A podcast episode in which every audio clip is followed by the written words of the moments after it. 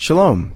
This is Gary Derechinsky, congregational leader of Beth Ariel Messianic Congregation. Thank you for downloading our message.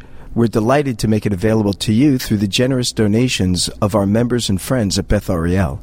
We know that many are struggling financially because of the challenges facing our economy, and we do not want financial issues to keep anyone from enjoying our teachings. So please continue to listen in as often as you like. But if our presentations have been beneficial to you, and you are able to provide a financial donation to Beth Ariel, whether large or small, would you prayerfully consider sending a gift in support of our ministry? You can donate online through our website at bethariel.org. That is spelled B E T H A R I E L dot org. Also, please remember to pray for us that we would be responsive to the Lord's guidance as we reach out to the lost sheep of the house of Israel in the greater Los Angeles area. Thank you, and I hope you enjoyed this message. Scriptures basically stand on three platforms. The Hebrew Scriptures are about three essential themes. The first is the theme of the God of Israel. That's what the whole of Scripture is about, the Lord.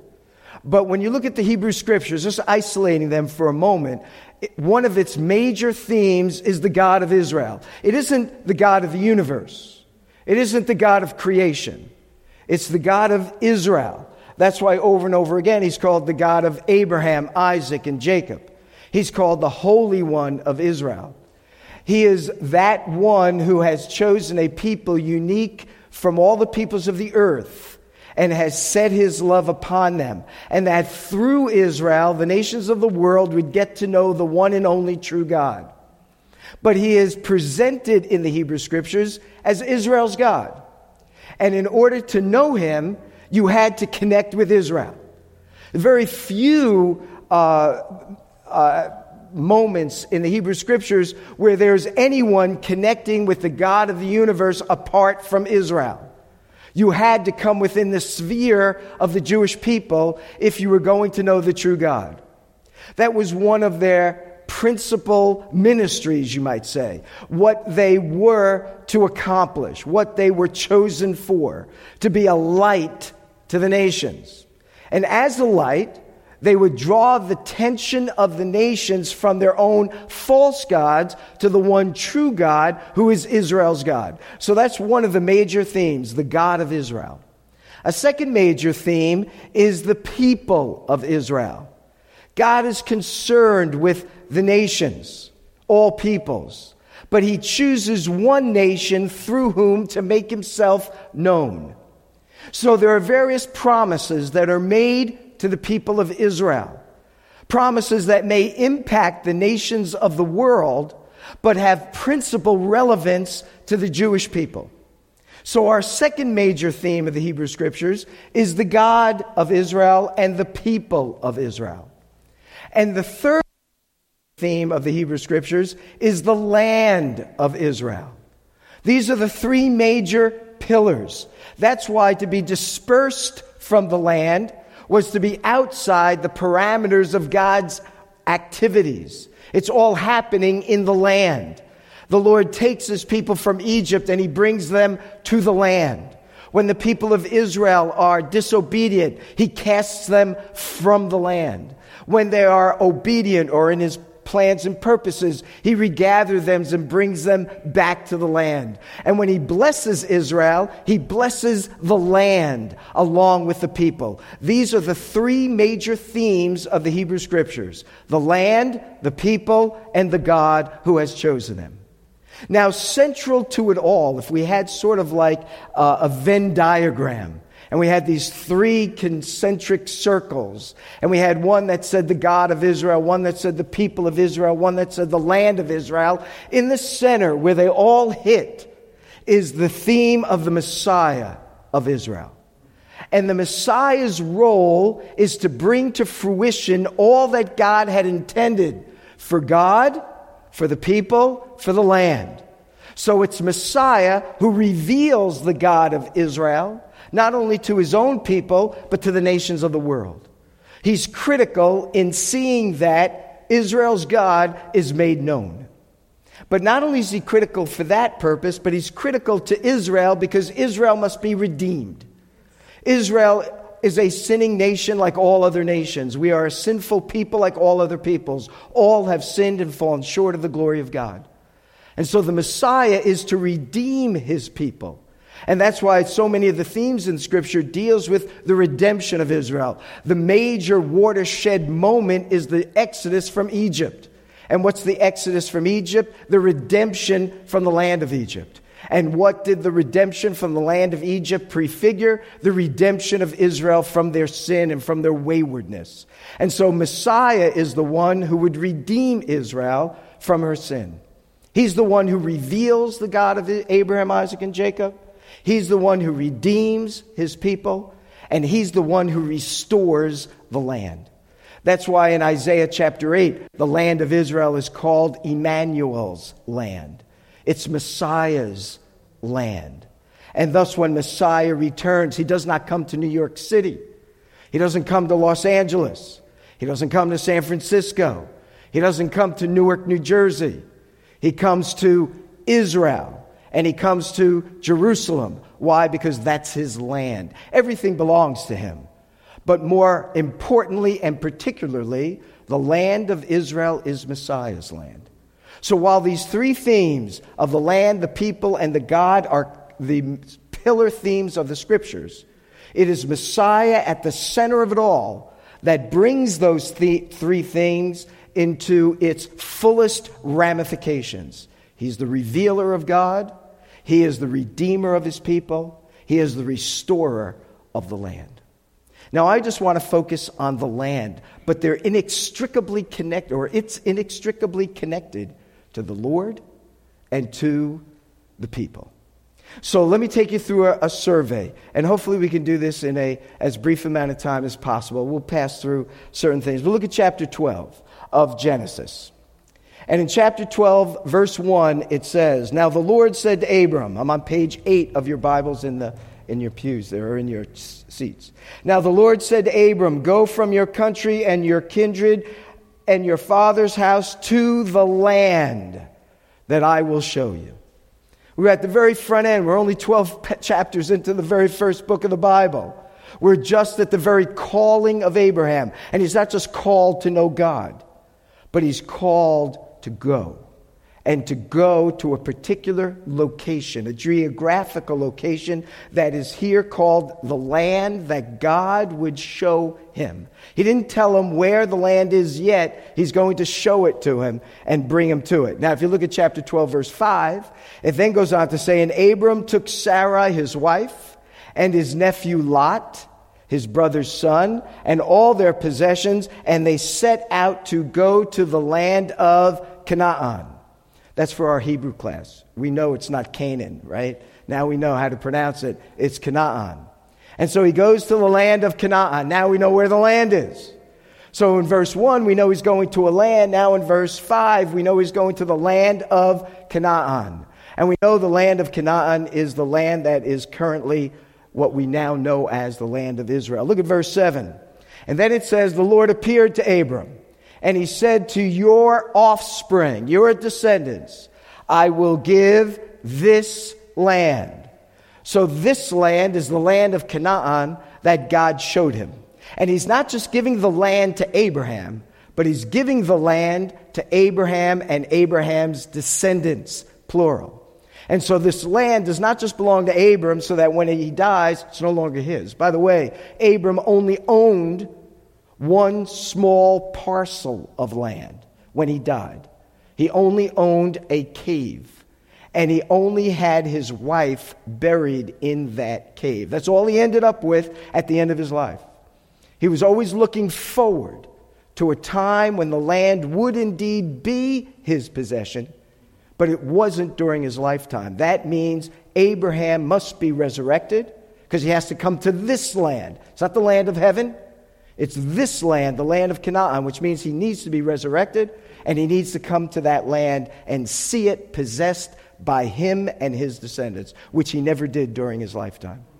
Now, in chapter 13, if you look at verses 4 to 15, and I cut out some of it in the interest of time, but it says, The Lord said to Abram, Lift up your eyes. Look from the place where you are.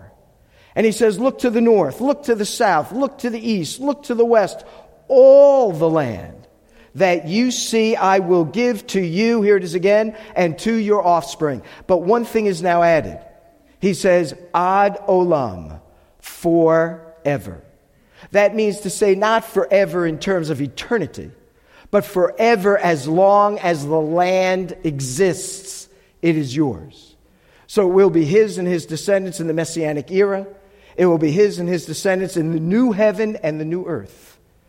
But it will belong to him and to his descendants for as long as the land exists, it belongs to Abram. And he says, Arise, he tells him, walk through the land, the length of it, the breadth of it, the height of it, the width of it. By the way, Paul uses this expression in Ephesians, doesn't he? That you might know the depth, the height, the breadth, the length of the love of God that is in Messiah Yeshua. This is where he gets it from. I mean, it's not to take anything away from Paul, it's only to say, here's where it originates. The land's length and breadth and depth and height belongs to you. That's to say, its totality is yours. For I, I love this, it's emphasized in the Hebrew, I, the Lord, will give it to you. Genesis chapter 15, look at verse 18. On that day, the Lord made a covenant with Abraham. Now he's making a covenant with Abraham. That means to say he's binding himself to this promise. And he says, To your offspring, there it is again, his descendants, I will give this land. And if there's any question as to what the this land refers to, he tells us here. He's talking about the river of Egypt. I believe that's a reference to the Wadi of Egypt, known as the Wadi El Arish, which is in the northeastern section of the Sinai Peninsula today. Keep in mind, the entire Sinai Peninsula was given back to Egypt by the Israelis once Egypt signed a peace treaty with the Israelis. And so all of that territory has been returned to the Egyptians. In any case, the Wadi of Egypt, that's my understanding, to the great river, the river Euphrates, that flows north up into certain regions of what is today Syria. So we've got the Wadi El Arish in the south. We've got the Euphrates River in the north. And then he tells us it will also include the land of the Kenites, the Kenizzites, the Cadmonites, and some other nations that inhabited the region between the Jordan River and the Great Sea or the Mediterranean. Now we know the land of Canaan. We know it's the, this land that God would give him that he showed him that it was the land that would be given to his descendants forever, and that it would be a land that is bordered by the Euphrates in the north, the Wadi El Arish in the south, the Jordan in the east, and the Mediterranean Sea in the west. That sounds like Israel to me. Sounds like Israel, but we get more. Look at chapter 17. In verse 8, 1 and 8, the Lord appeared to Abram, and he said, I am El Shaddai God the Almighty. I will give to you and to your offspring after you. How many times has he reiterated that phrase?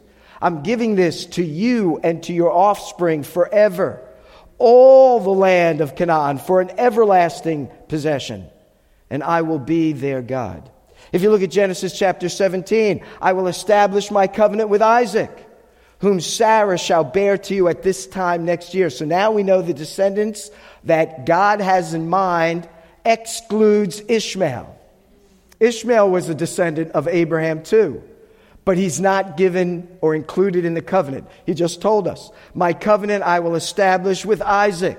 God will bless and has blessed Ishmael, but this covenant regarding the land belongs to Abraham through Isaac. Chapter 26, verses 2 to 5. It says, And the Lord appeared to Isaac, and he said, don't go to Egypt. Dwell in the land of which I will tell you.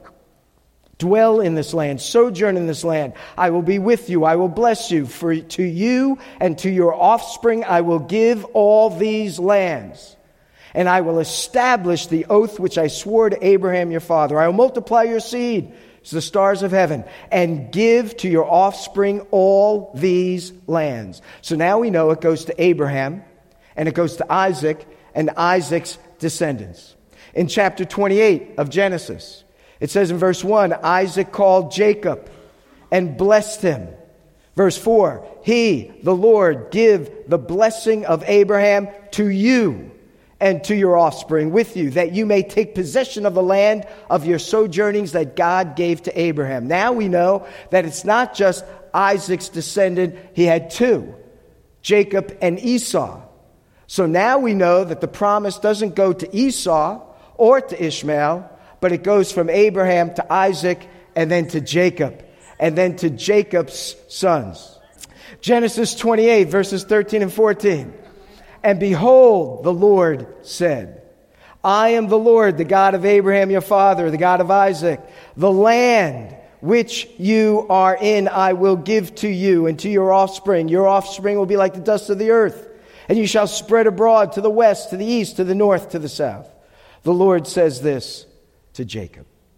If you look at chapter 35, God appeared to Jacob again and he blessed him again. I'm looking at verses 9 and 12. And God said to him, The land that I gave to Abraham and Isaac, I give to you. And I will give the land to your offspring after you. Jacob's offspring are the 12 tribes of Israel. We haven't even gotten out of the book of Genesis. And we've got like 50, uh, 65 more books to look at. Genesis 48, it says, verses 3 and 4 And Jacob said to Joseph, and God said, Behold, I will make you fruitful and multiply you. I will make of you a company of peoples and will give this land to your offspring after you for an everlasting possession.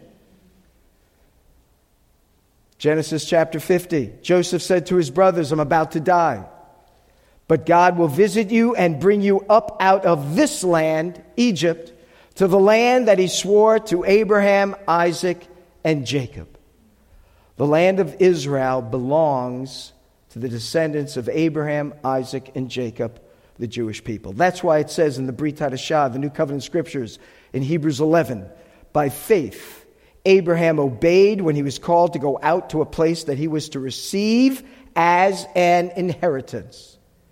And he went out, not knowing where he was going. By faith, he went to live in the land of promise as a foreign land, living in tents with Isaac and Jacob, heirs with him of the same promise.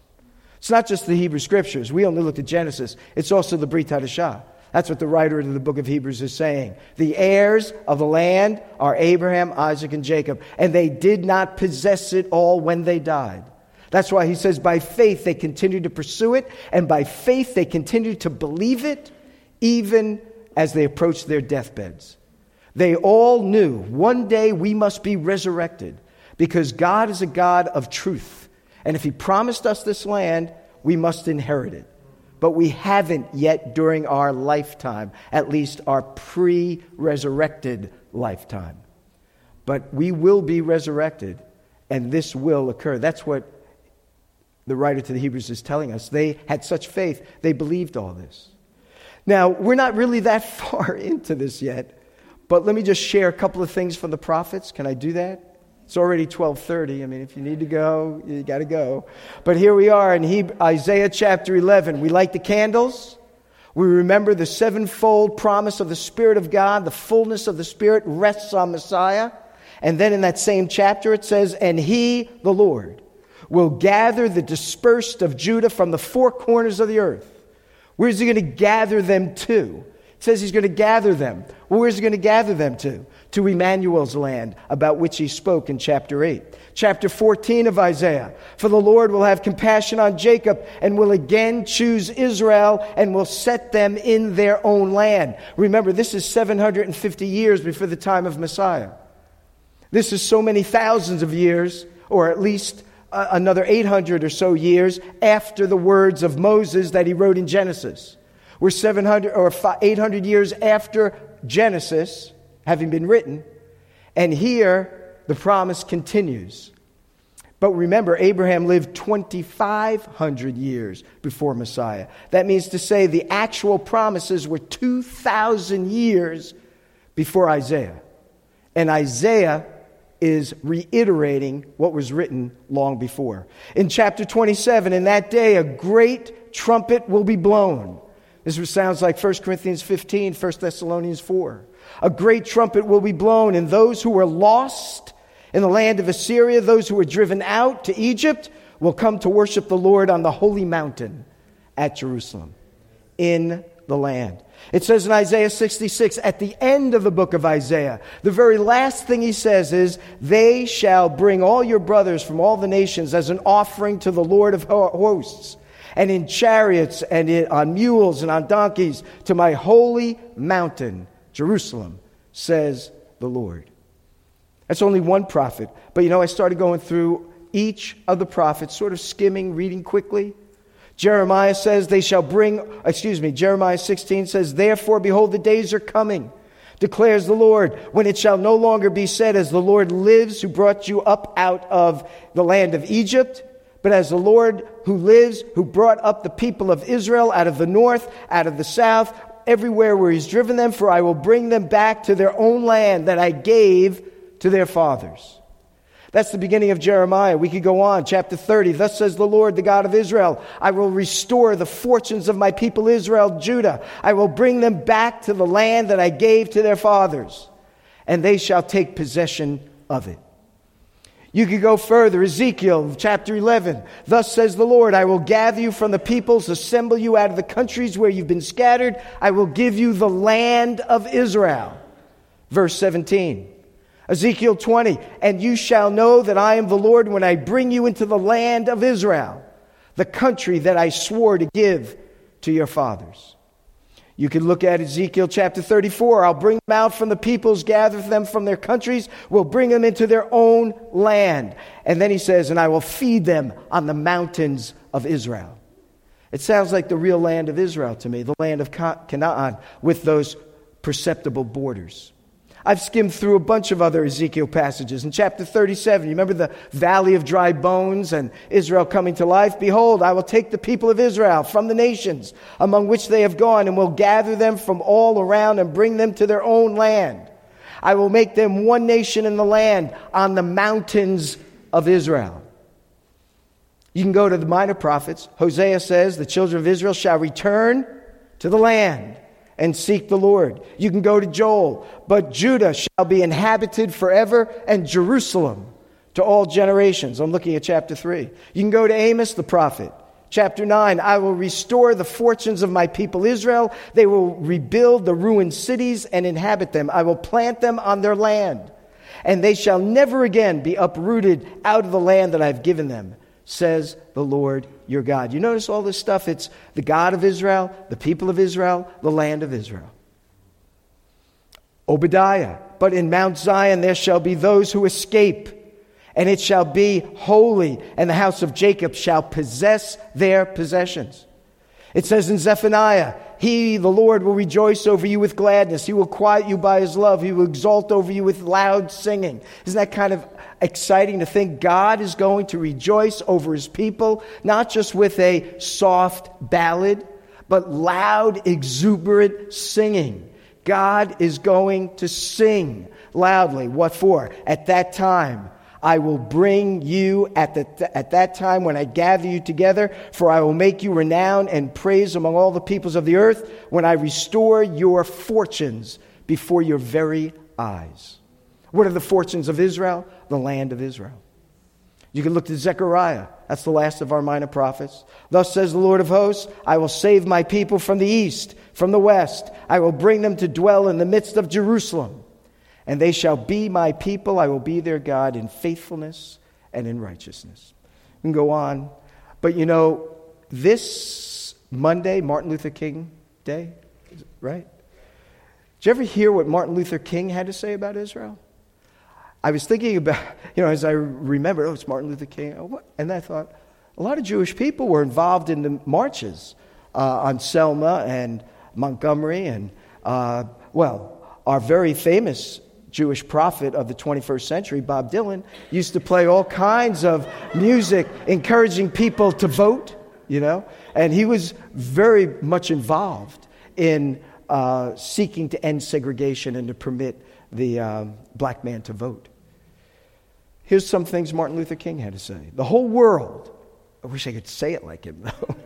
the whole world must see that Israel must exist and has the right to exist and is one of the great outposts of democracy in the world. He said, Peace for Israel means security. And we must stand with all our might to protect its right to exist, its territorial integrity. I see Israel as one of the great outposts of democracy in the world and a marvelous example of what can be done, how desert land can be just transformed, and an oasis of brotherhood and democracy. Peace for Israel means security, and that security must be a reality. Imagine if he was living today, what he would be saying about what Israel he just talks about the desert blooming. Oh my goodness. He does, doesn't even know. This is like, I don't even know where, but before 68, of course. But there hasn't been the technological advances that have occurred within the last five, let alone 10 years. You can't imagine what he would have said. Lastly, he said Israel's right to exist as a state in security is incontestable. And so we have our own nation abstaining from a vote that opens the door for the nations of the UN to gather together like, you know, a pack of coyotes ready to pounce. And we need to remember it is not us who defend Israel, but it's the living God who defends his people. We have the opportunity to sort of come alongside. We have the opportunity to pray affirming the Lord to do what he said he would do, fulfill his promises, protect his people, and to bring about the fullness of restoration and redemption and revelation of the true God, not only to Israel, but to the entire world. So, as you can see, this isn't a concern of mine, and it's a passion of mine, but it's a passion of God's, and it's a passion of His Word. And it should be a passion of every believer that reads God's word and reads it honestly, openly, and very directly.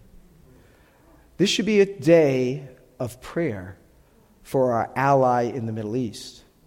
It should be a day of prayer that God will show up in a way that we have yet to see. Remember, Zechariah says, Isaiah said, I will make Jerusalem a cup of trembling and everyone that messes with it will find what a snare it will become. We need to pray for our nation that we would do what is right. And we need to humble ourselves before God, and we need, and we need to lift up his people before him. So before we receive our offering, let's stand together. I apologize for the lateness of the hour and the inability to get this up for you to see. But that's okay. Things happen. And, uh, but if you have some place you need to go, I mean, by all means, do go. Uh, I don't want anyone to be late on a, uh, our account. But if you don't have to, then let's just relax. And let's lift our voices to the Lord in one accord for our people, for His people. So let's pray. Our God and Father, we raise our voices humbly before you and with gratitude that you would allow us to come in to your very presence to honor you, to praise you. We come humbly, but we come boldly. We come not for ourselves, but we come for others. We would pray, Lord, first and foremost, that you, O Lord, will make yourself known in mighty and significant ways. We don't know all the plans and purposes that are on your heart. We have a broad sketch of what will be, but we don't know how the particular moments in our lives, in history, feed into those moments. And so we would not want to presume anything. But we come to you on the basis of your word as we have surveyed it this morning. And we have seen, Lord, how you have made promises. Promises that you intend to keep, no doubt. For you are not a man that you would lie, but you are one who is filled with integrity and veracity.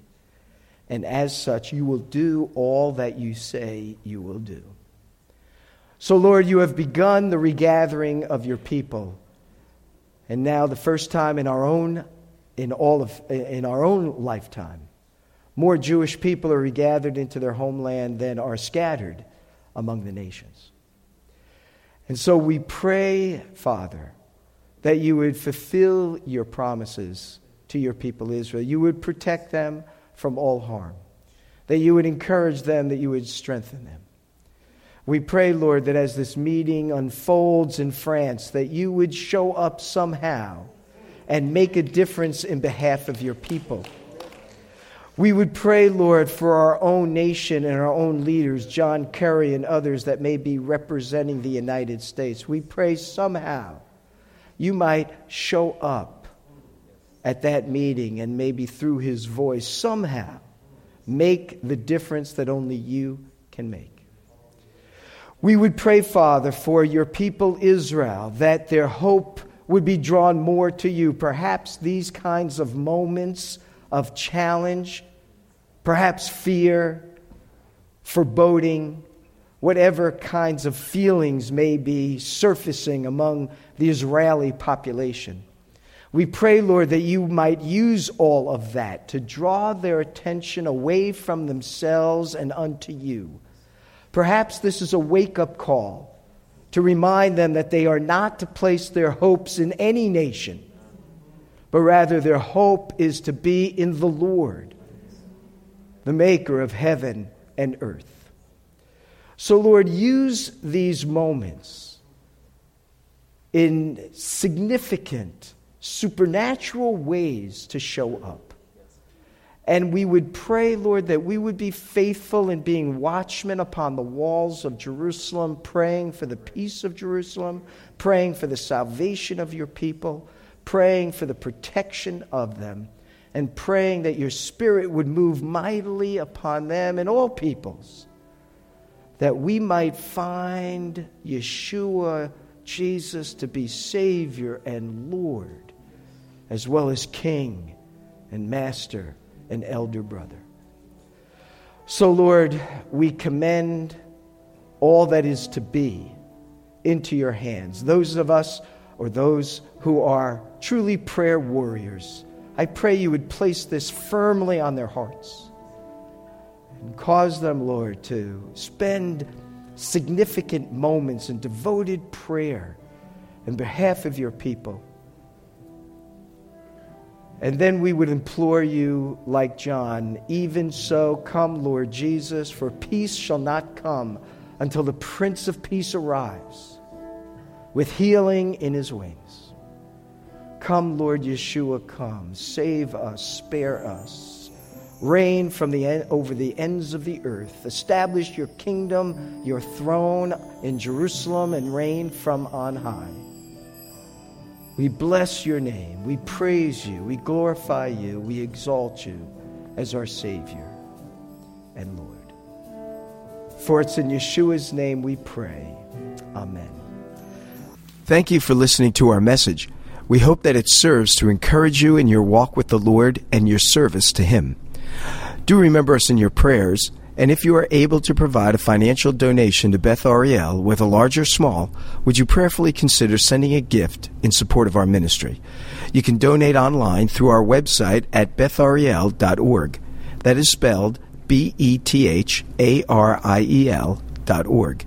Thank you again, and may our Heavenly Father richly bless you as you continue to follow Him. Shalom, shalom.